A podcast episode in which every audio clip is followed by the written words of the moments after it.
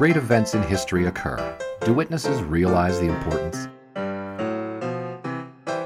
Looking back on my time now, I realize I was one of the lucky ones, privileged to tell the stories of those times. I'm Orville Mulligan, sports writer.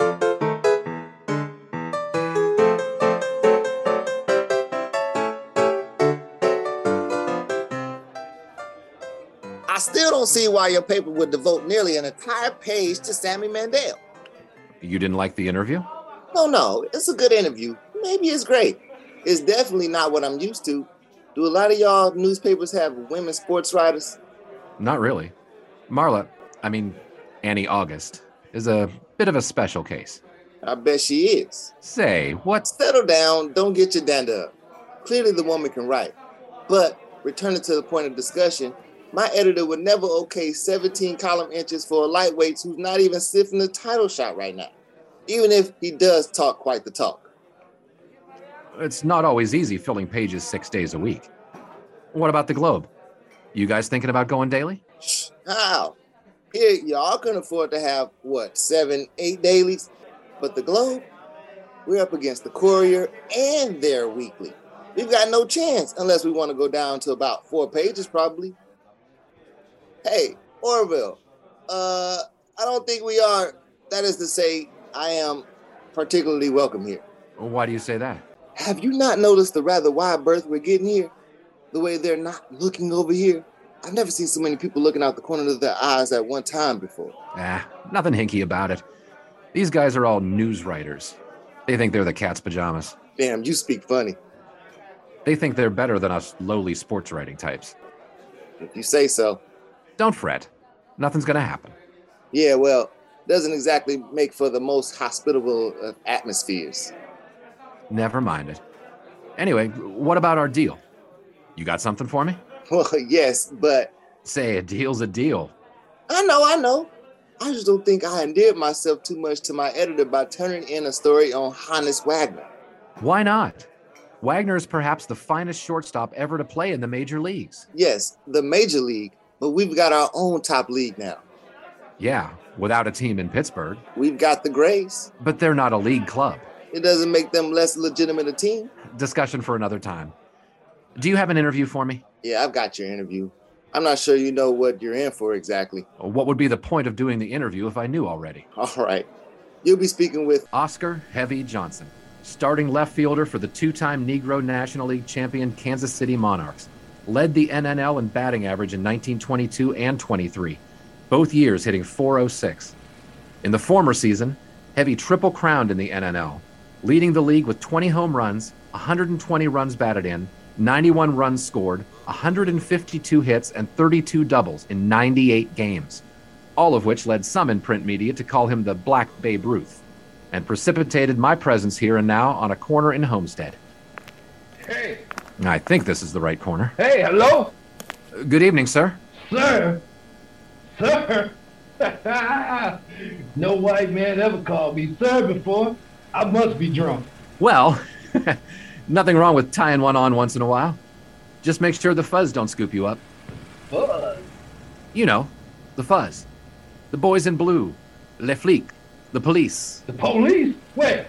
There's no police. I was just saying to be careful. Are you police? No, sir. I am not. That's good. You sure you're supposed to be in this area, boy? Hey, hey, Randy, get the hell away from him. R- r- right? He's with you? Yes, he's with me. Now you hustle right up and off this block. You trying to end up in the drunk tank? You trying to get Deli busted? Ah, uh, excuse me, Mr. White Man. Yeah, you good for squat drunk? I let him talk a little bit fluid coming around Is he all right? Nah, but he's harmless. He just doesn't know when to say uncle once the booze start flowing. Come on now, let's move. You're looking suspicious as hell out here. Now this place may be a bit different than what y'all are used to. How so? It's a different world. Jazzy. Well, this part's the same.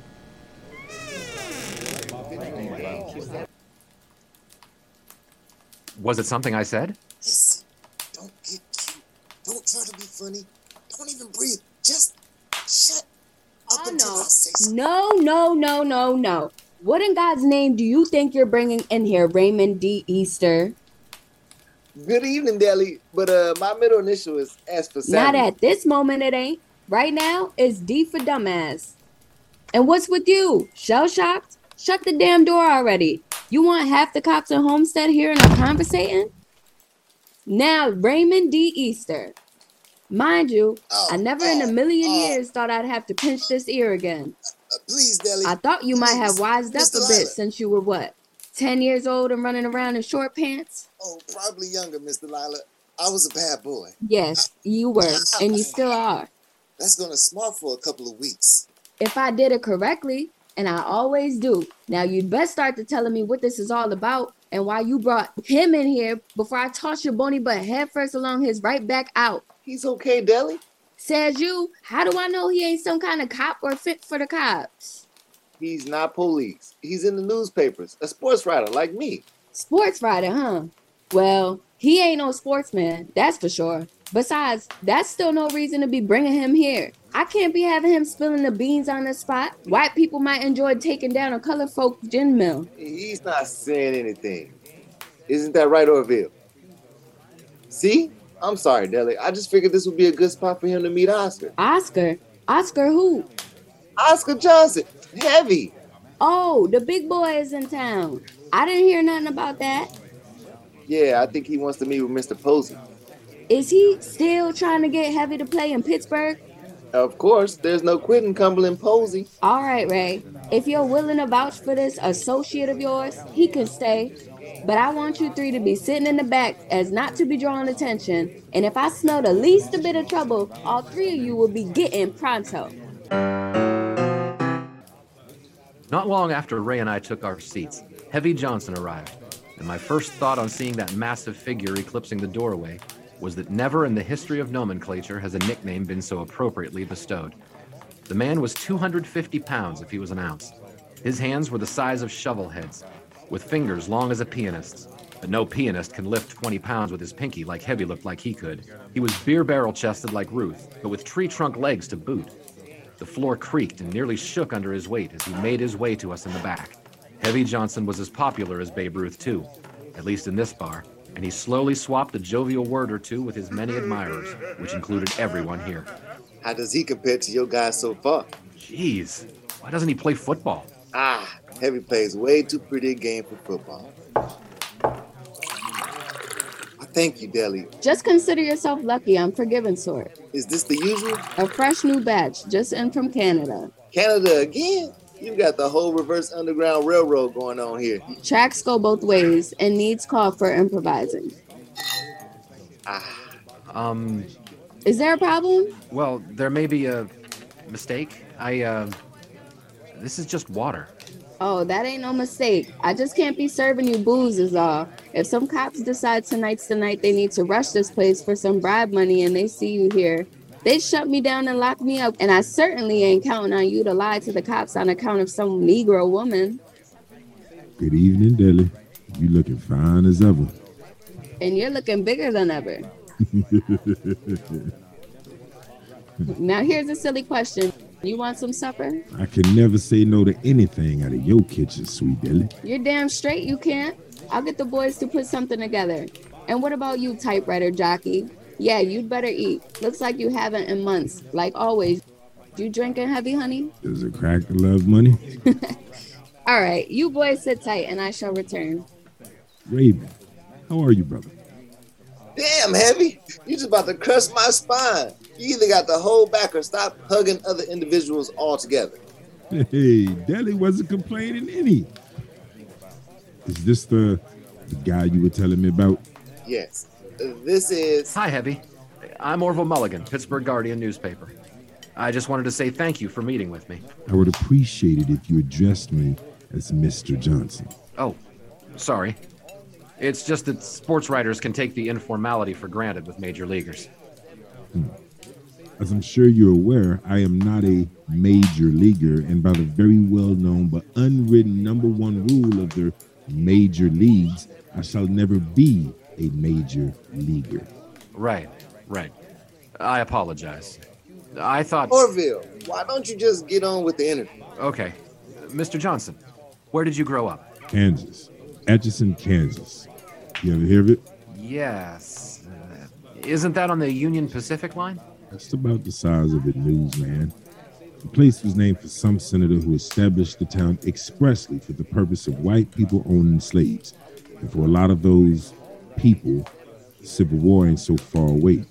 About the only thing that happened there was the trains going through, most not stopping. Anybody with the least imagination reckoned the best way out was to get aboard and head for St. Louis or Chicago or Kansas City. But many had the guts, nearly no one had the means. Did you see baseball as a way out then? I never thought of it like that. For me, the army was my meal ticket. You ever do your turn? No, sir. I was in college during the war. Penn. Of course you were. Uh, so, what can you tell me about your entrance into the Negro National League? Uh, what? Excuse me, Heavy. Orville, you almost lost right over 10 years of the man's life. I don't suppose you ever heard of the 25th Infantry Wreckers? What? What? Are you doing the white boy's job now? What of your time in the military, Mr. Johnson? Well, as I said, the army was an easy way out of Atchison, Kansas. It was 1913 when I turned 18, way before we got into the Great War. Plus, I figured things would have to get pretty desperate to let black battalions see combat action in Europe.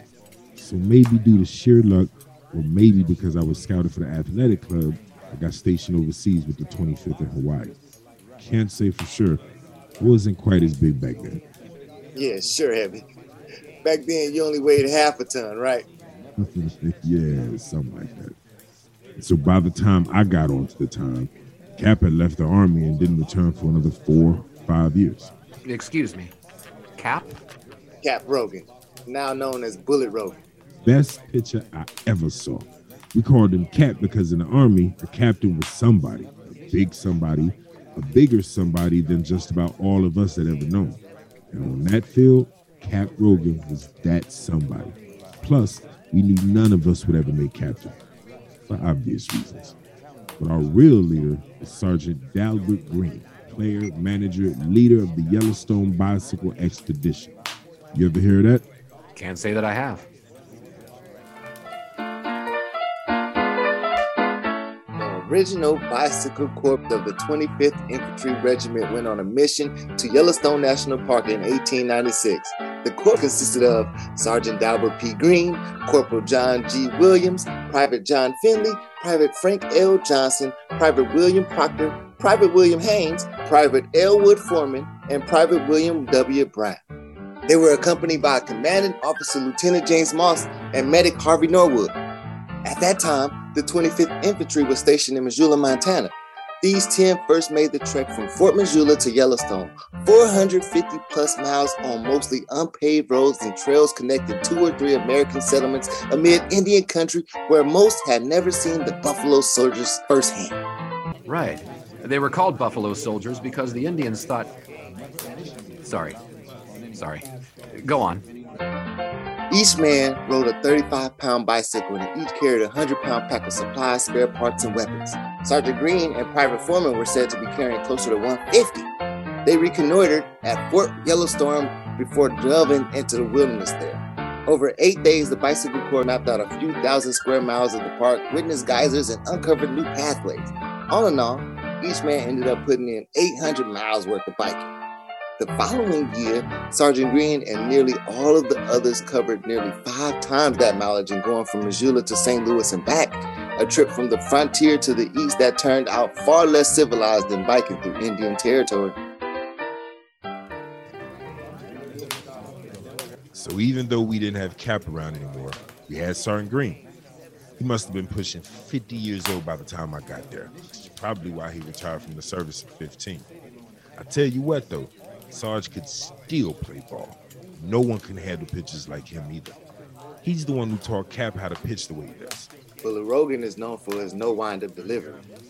At first, it was mostly riding the pine. I don't really blame Skip or anybody else. I might have been quite the jug of bourbon, but I was 18, 19, some hayseed who had never left his hometown, trying to crack the starting lineup with his grown-up soldiers. But I got there soon enough. By 15, they had me batting fourth.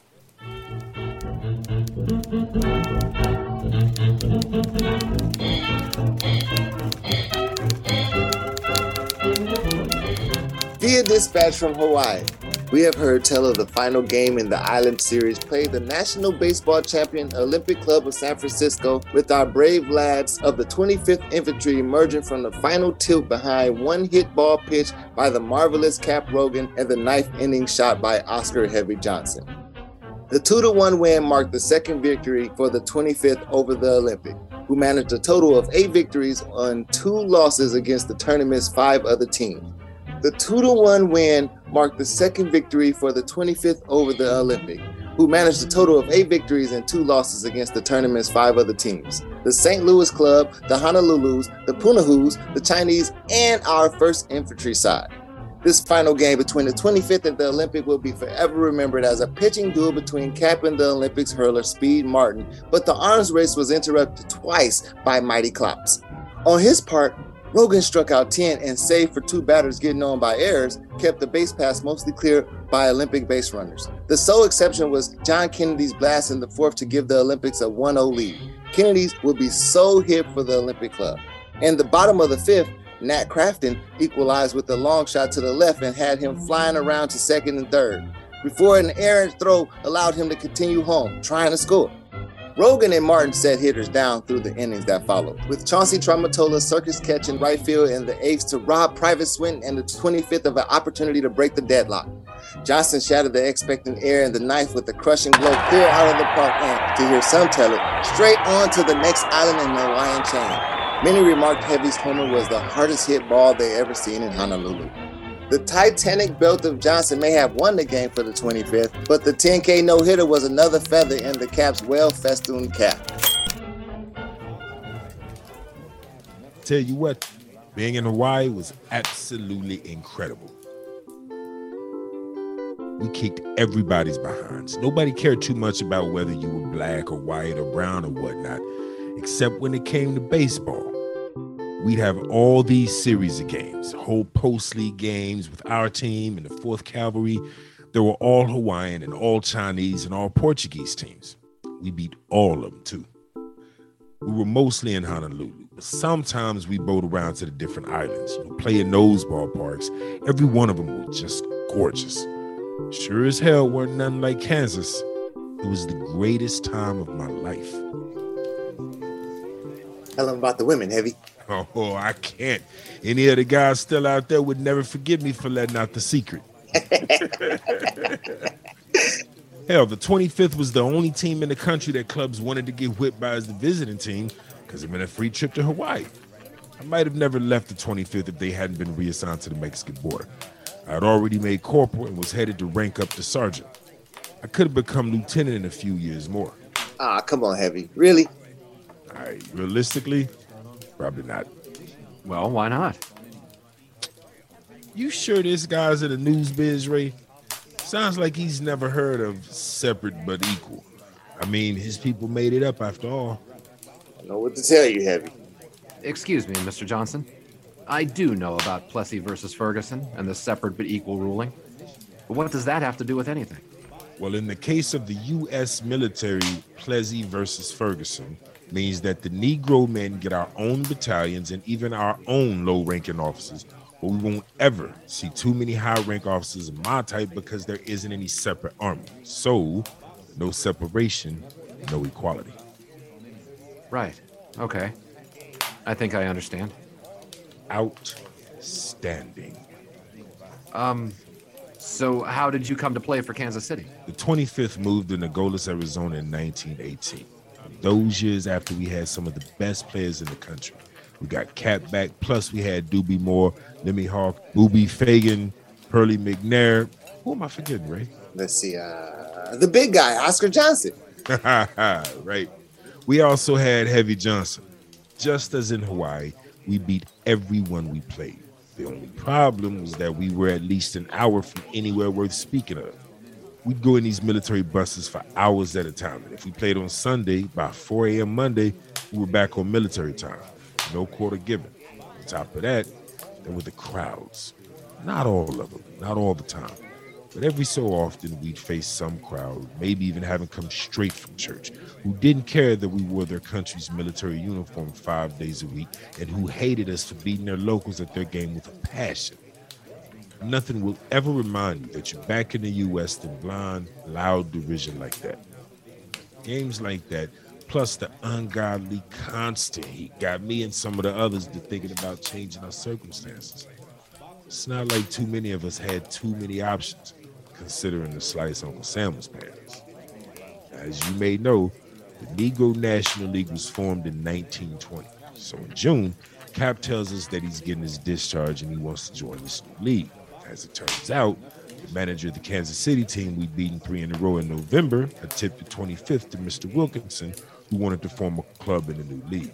I guess Cap was the most touted to Wilkinson, and the earliest he could get out was June. But he assured us that Wilkinson knew all about us and would probably sign us all at top rate. I ain't know anything about playing pro ball. But the other guys told me a few things about the, shall we say, inconsistency of scheduling and pay.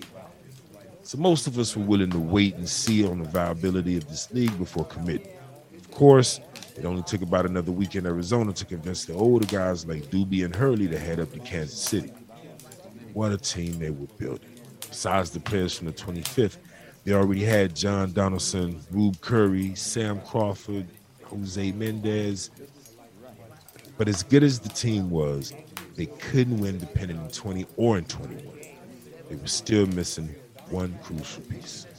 What was that? Me. yes. I joined up for the 22 season, and we've been kicking butts all over the National League, just as much as we did in Hawaii or Zona. I would put this past year's Monarchs against any team ever. Any Negro League team? Any team. The Monarchs would destroy that swap rat Joe Jackson and his White Sox even before he got his sorry and literate self thrown out the game. Who do you have in the town here? Pittsburgh Pirates? Honus Wagner? Flying Dutchman? I'd take Dobie Moore over him any day. I don't know if I'd go that far. That's right. You don't know. You ain't seen Dobie play. Who else you got? Giants? Yankees? All I know about those clubs is that they keep our teams out of playing the best places in New York. Well, the Washington Senators just won the World Series. The Major League World Series, I mean. The Senators. Now, there's a great name for a white man's baseball team. Hey, Ray, they still had that one guy, Walter Johnson? Yep. He won 23 games in 38 starts and was winning the pitcher in game seven of the World Series. Damn, really? Isn't that guy about 120 years old? Who's he pitching to? King Kelly? Who is he playing against? The Cincinnati Redlegs? Hell heavy. They probably even got old Mo Walker in the league. nah, they wouldn't even let him play dead. Still, the wrong color to play the major league ball. Isn't that right, white man? Mr. Johnson, I don't want to be impolite, but Anything the matter, gentlemen? Not that the food's here. Haha, I'd come straight here after a doubleheader with Detroit for this. Tuck in, boys. Of course, to do that, you'd have to quit all that gum flapping for a while. More drinks? Mm-hmm. um, Ray, Yeah. do you think she'll bring me anything? Are you gonna raise the question with me? Uh, excuse me, Miss, uh, Miss Delilah? What? I was just wondering. I mean, I see that Ray and Heavy, I mean, Mr. Johnson, well, they're eating now, and Nah, I can't be serving your type here. Maybe you can come around back when the kitchen closes and I can arrange a sandwich for you. Until then, you gotta wait. It's her business. She got a right to be righteous. I suppose. If I'd have known, I might have eaten before I got here. Ah, well. Uh, Mr. Johnson, I wanted to ask you this. I know. I don't talk while eating unavoidable. All right.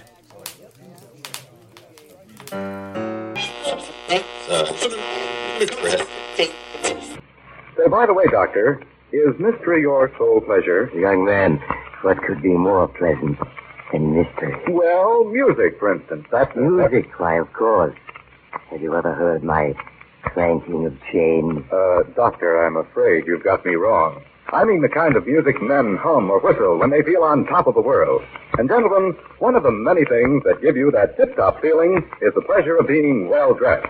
Perfect taste is a criterion, and in hats, there's nothing smarter than an Adam.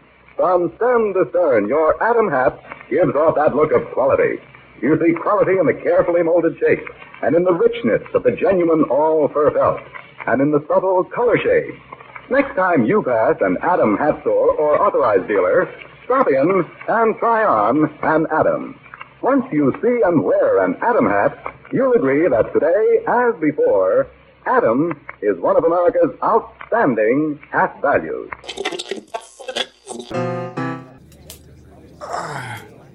That's the stuff. Pitch perfect as always. You boys made short work of that. Let me fetch you all around. What about him? Sure, you can take care of him too. Much obliged. So, so you were perturbed by something? What? Oh, never mind that. Uh huh. Thank you, gorgeous. You're not getting fresh with me now. Oh man, but you are as nice as you are entrepreneurial. Entrepreneur what? You'd better step up the flattery, big boy, or your drinks will be cut off. Apologies. No disrespect intended, my queen. Now that's more like the Mr. Johnson, look, if it were up to me and most of the sports writers I know, all of baseball would be integrated. We just want to see the best team out there playing against the best possible opposition. You mean fellows such as yourself? Well, maybe. Not necessarily. I mean, we need Ray's newspaper too, and the other Negro newspapers. In fact, I think if, when we eventually get integrated baseball, it will be because of the sports writers, in part, at least. Tell me again why I'm doing this interview, Ray. He did me a favor, Heavy. He arranged to meet up with Honus Wagner. Pirates guy? Yeah. You were kind enough to enlist me to help you repay the favor to this world changing sports writer from some paper I ain't never heard of. Uh, he's all right. Just a little ignorant, but that's why he's here to get educated. Right, Orville Mulligan, sports writer? Um, yes? Oh no. What do you think, Deli? Should I continue with this? Don't ask me. I don't see any reason for this entire soiree you got going on with that cracker boy. All right, all right. But I'm trusting you here, Ray. Go on, Orville Mulligan. Right. Um, in the 1923 season, you hit 406 with 20 home runs I hit a few more than that, but go on. and 120 RBI. Your Kansas City Monarchs won the pennant by dint of best record. Not bad for a Negro League player. Is that what you were about to say? Um, no, I, uh, some sports writers are now calling you the Black Babe Ruth. Some sports writer. Huh. Who's calling me the Black Babe Ruth? You the one writing me up like that? No, sir. I sooner call him the White Heavy Johnson. Ain't that the truth? Babe Ruth.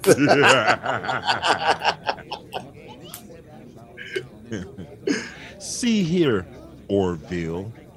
From our perspective, it's hard to take certain newspapers seriously. Two years ago, I saw where some paper was calling Oscar Charleston the Black Babe Ruth, and he plays nothing like Ruth. If those two had a race around the bases, Oscar probably scored twice before Ruth got the second. You guys want to compare Babe Ruth to someone? Try John Donaldson. Power pitcher, throws faster than anyone I've ever played against. Monarchs got so many pitchers as good as Johnny that he's got to play center field most days, and he's better at field than Ruth too. Plus, he hits 300. It's almost like you white newspaper writers only know one ball player or something. This past summer, you played in the Colored World Series for the Monarchs against the Eastern Colored League champion Hilldale Giants. Yeah, I remember. Wasn't that long ago. Well, what can you tell me about that? Inning for inning, it's the finest 10 games I've ever played in. October 3rd. Just about 5,500 filled the cigar box of Baker Field for game one of the 1924 World Series, putting the Kansas City Monarchs in the Hilldale Darby Daisies of the Environs of Philadelphia. Mm, hold your horsepower there, Ray. We can get to the series later. I want my interviewers to tell us why we're here. Why don't you ask me the only question you want to ask? The only question you should be asking Orville Mulligan sports writer. Well, I was going to ask about how you think you and your peers would perform in the major leagues, but I think you've answered that sufficiently. Nah, that ain't the right question either. Absolutely irrelevant. It doesn't matter if I tell you that Newt Joseph or me would take your Walter Johnson or your Dolph Luque to the yard more often than either of us would. And I can tell you that Bullet Rogan could probably still smoke it past your Honus Wagner and your Ty Cobb. That cracker. I could even go the other way, even though I wouldn't, and tell you that your best teams would give us a game, maybe even stand a good chance of beating us. But it doesn't matter. As long as the people running your baseball keep their jobs. Hell, just a couple of years ago, your commissioner wanted to ban the great Babe Ruth himself for thinking about playing barnstorming ball against Oscar Charleston's team. And then, to make it worse, the fat man goes back, hat in hand, tail between legs, teary eyed, promising to be a good boy and not play with those scary Negro teams. I guess that's why they call him Baby, huh? He's got the fortitude one. I don't think it was that simple. Ah, it was probably simpler than that. I think your Anfield Landis was probably afraid to hear tales of the butt drumming our boys would give your best teams. Do you think you should be playing in the major leagues? Should be playing? What the hell does that mean? I mean, would you want to?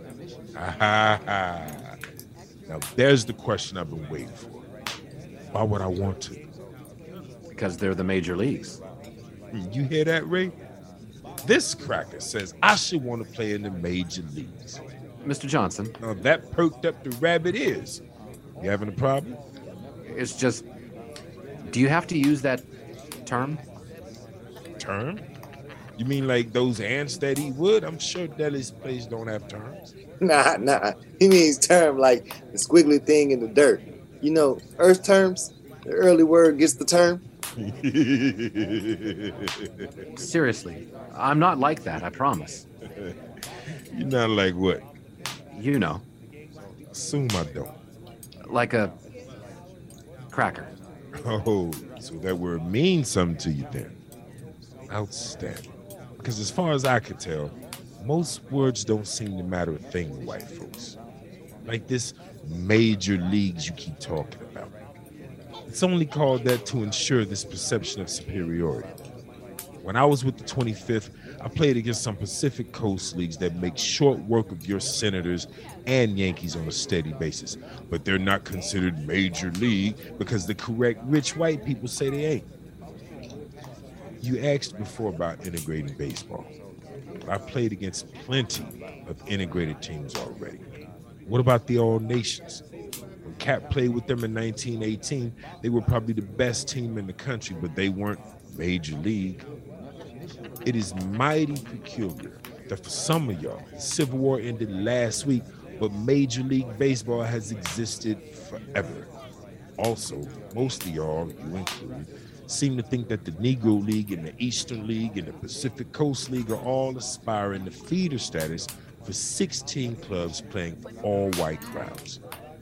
Come in here, accepting blindly the tenets of separate but equal, and at the same time believing that we all wish for is to play in your white league. See, I've done trips around this country, through the South, both coasts, the Midwest, and I see y'all's newspapers write ups. Newspaper reporters giving Dobie and Cap and Oscar nicknames like Jigaboo and Pickaninny. Damned if I didn't see one paper claim that Johnny D was known as to his friends. Now, what self-respecting individual would accept being called a to his oh, face, white No, boy? no, no. You'd better shut your big trap right now, Oscar Johnson. I don't want to hear that sort of Ofay clan talk in my place of business no more. Ah, he was just trying to make a point to You think I care, skinny boy? Far as I'm concerned, the only point he's gonna understand is at the end of the rifle, I don't want to hear another word like that from any of you clowns, or I'll kick your loud mouths out of here myself. Now drink up and settle down. And no, these ain't on the house neither. thing white people fail to understand about most of our enterprises is that we're not using you as a measuring stick. You want to know about the Negro National League? The NNL exists because Rube Foster believes that the best model for the country's biggest clubs is to make a professional league with a specified number of teams and a set schedule. Now, Mr. Cumberland Posey, from whom I came to Pittsburgh today, that deadly stakes. Posey believes more in the traditional style of baseball, barnstorming. Thinks the best way to win ball games and make money is to assemble the best players, operate independently, and take all comers Eastern League, Southern League, National League, local teams at home or away. I'm now considering his offer to join the Homestead Grays. No joking, Debbie. You're going to play in Pittsburgh. No news yet, Scoop. I'm still mulling it over. Keep this down low. Dang. But the point, Mr. Mulligan, is that both Mr. Foster and Mr. Posey are interested in what will make their baseball and their enterprises successful. They're interested in winning baseball games, in winning titles, in winning fans to their ballparks. They don't give a damn about no Zack Wheat or Roger Hornsby. And giving a damn will be pointless because they ain't never gonna play against those guys. See, unless you're willingly ignorant, it's clear the separate but equal ain't worth a 10 cup of warm spit. We know we're not getting the equal, we've got to embrace the separate. Not competing against the New York Giants or the Pittsburgh Pirates. We're just competing. So we don't need, we don't want your acceptance, your validation, even your acknowledgement. You know how good our ball is. Those that play against us know too.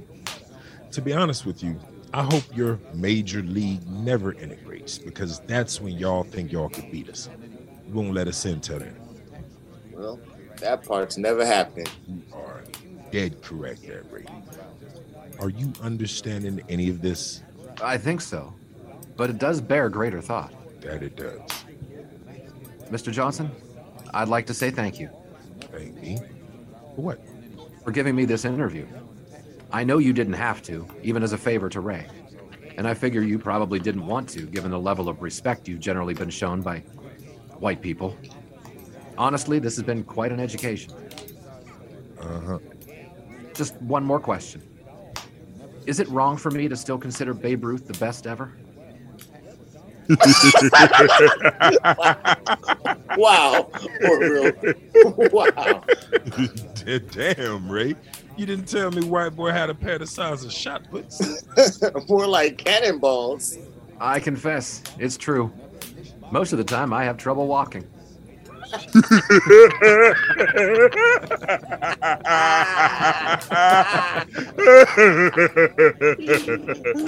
Ooh, shit. You're all right for a sports writer. Hey now. I mean, a white sports writer. Uh, thanks, Mr. Johnson. Ah, heavy's fine. So heavy. Why don't you give the man his money's worth? Tell him about the series. I would really appreciate that. Ah, but what's in it for me? I can trade you for the story of Senators Giants this past October. The finest series ever played. You're only saying that because you didn't see us. October 3rd. Just about 5,500 filled the cigar box of Bakerfield for game one of the 1924 World Series, pitting the Kansas City Monarchs. In April 1865, not quite 60 years ago, the American Civil War ended with the surrender of General Robert E. Lee at Appomattox. Six years and one month later, the Cincinnati Red Stockings, the first modern professional baseball club, began their incredible 57 0 debut season.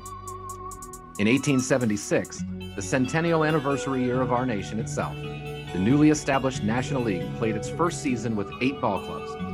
The Chicago White Stockings took the title that year after running up a healthy 52 and 14 record. About one month after Chicago closed their season with a win over Hartford, the election of 1876 was held. As the electoral count stood with New York Governor Samuel Tilden ahead of incumbent President Rutherford B. Hayes, Oregon's three votes were in dispute. In a backroom deal, Democratic Party leaders traded Oregon's electoral votes and a Tilden presidency for an agreement to end Reconstruction in the former Confederate states. In 1883, Moses Fleetwood Walker, a man of mixed race, joined the semi pro Toledo Blue Stockings of the Northwestern League. One team submitted a proposal to the league that all colored ball players be explicitly banned from play. In August of that year, Cap Anson famously threatened to pull his Chicago White Stockings from an exhibition series with Toledo, but for forfeiture of the gate receipts. After the game, Anson ensured that the color line in the National League would not be crossed as long as he was in the game. In December of that year in Cincinnati, William Berner, a German immigrant, and Joe Palmer, a mixed race man, murdered their employer. Both were convicted. Palmer was found guilty and hanged. William Berner was also convicted of manslaughter and was given a prison sentence. The injustice of the verdict triggered the Cincinnati riots of 1884, in which at least 50 were killed. I told Heavy that our conversation had been quite an education, but later on, attempting to tangibly define exactly what I'd found so edifying proved elusive. Thinking back, I recognized that I'd never considered how deeply interwoven is our national pastime with our nation's history and current day matters. Since then, I've thought about the tremendous disservice done to everyone when anyone is unfree, or any two are divided, or any nine are denied a ball field. Sports writers may like to pat ourselves on the back for extolling the virtues and employing the very best players regardless of color, creed, or religion. This sports writer is not too proud to admit that these efforts may ultimately amount to a drop in a sea of troubles. But rewards will be reaped, one must believe, in time. On a personal note, this writer enthusiastically awaits the opportunity to see our other home Major League team, the Homestead Grays, in 1925. Oh, and Miss Deli's. Y'all are leaving? Sorry to say, Deli, but yeah, editor may want me in unreasonably early tomorrow, like 11 a.m. Hey, that is unreasonable. And how's about you, big boy? I think I'll hang out a little bit more. Oh, will you now? Says who exactly? Uh, says you. Thank you, Mr. Johnson. Heavy. Very illuminating. And Miss Deli, thank you for the hospitality. I couldn't have done it without you. Well, I don't know if all that gun flapping is doing something, but I do know this. You best not be going out the front with him, Raymond. Out the back. Come on. Catch up with you tomorrow, Heavy. Aloha. Now you can get Snowman here into a taxi. Jeez, Deli, it's not like he's drunk. All right. Wait, hold on, two flip. What's this? Well, you ain't exactly a right type for my place, but you behaved yourself and were respectful. So I didn't feel right about denying you the best food in the city. Just don't be too free about who you share the particulars with. It was the best sandwich I ever had.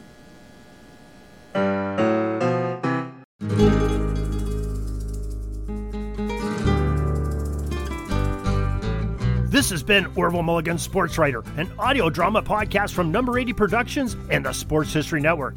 Episode script and story by Os Davis and Darin Hayes.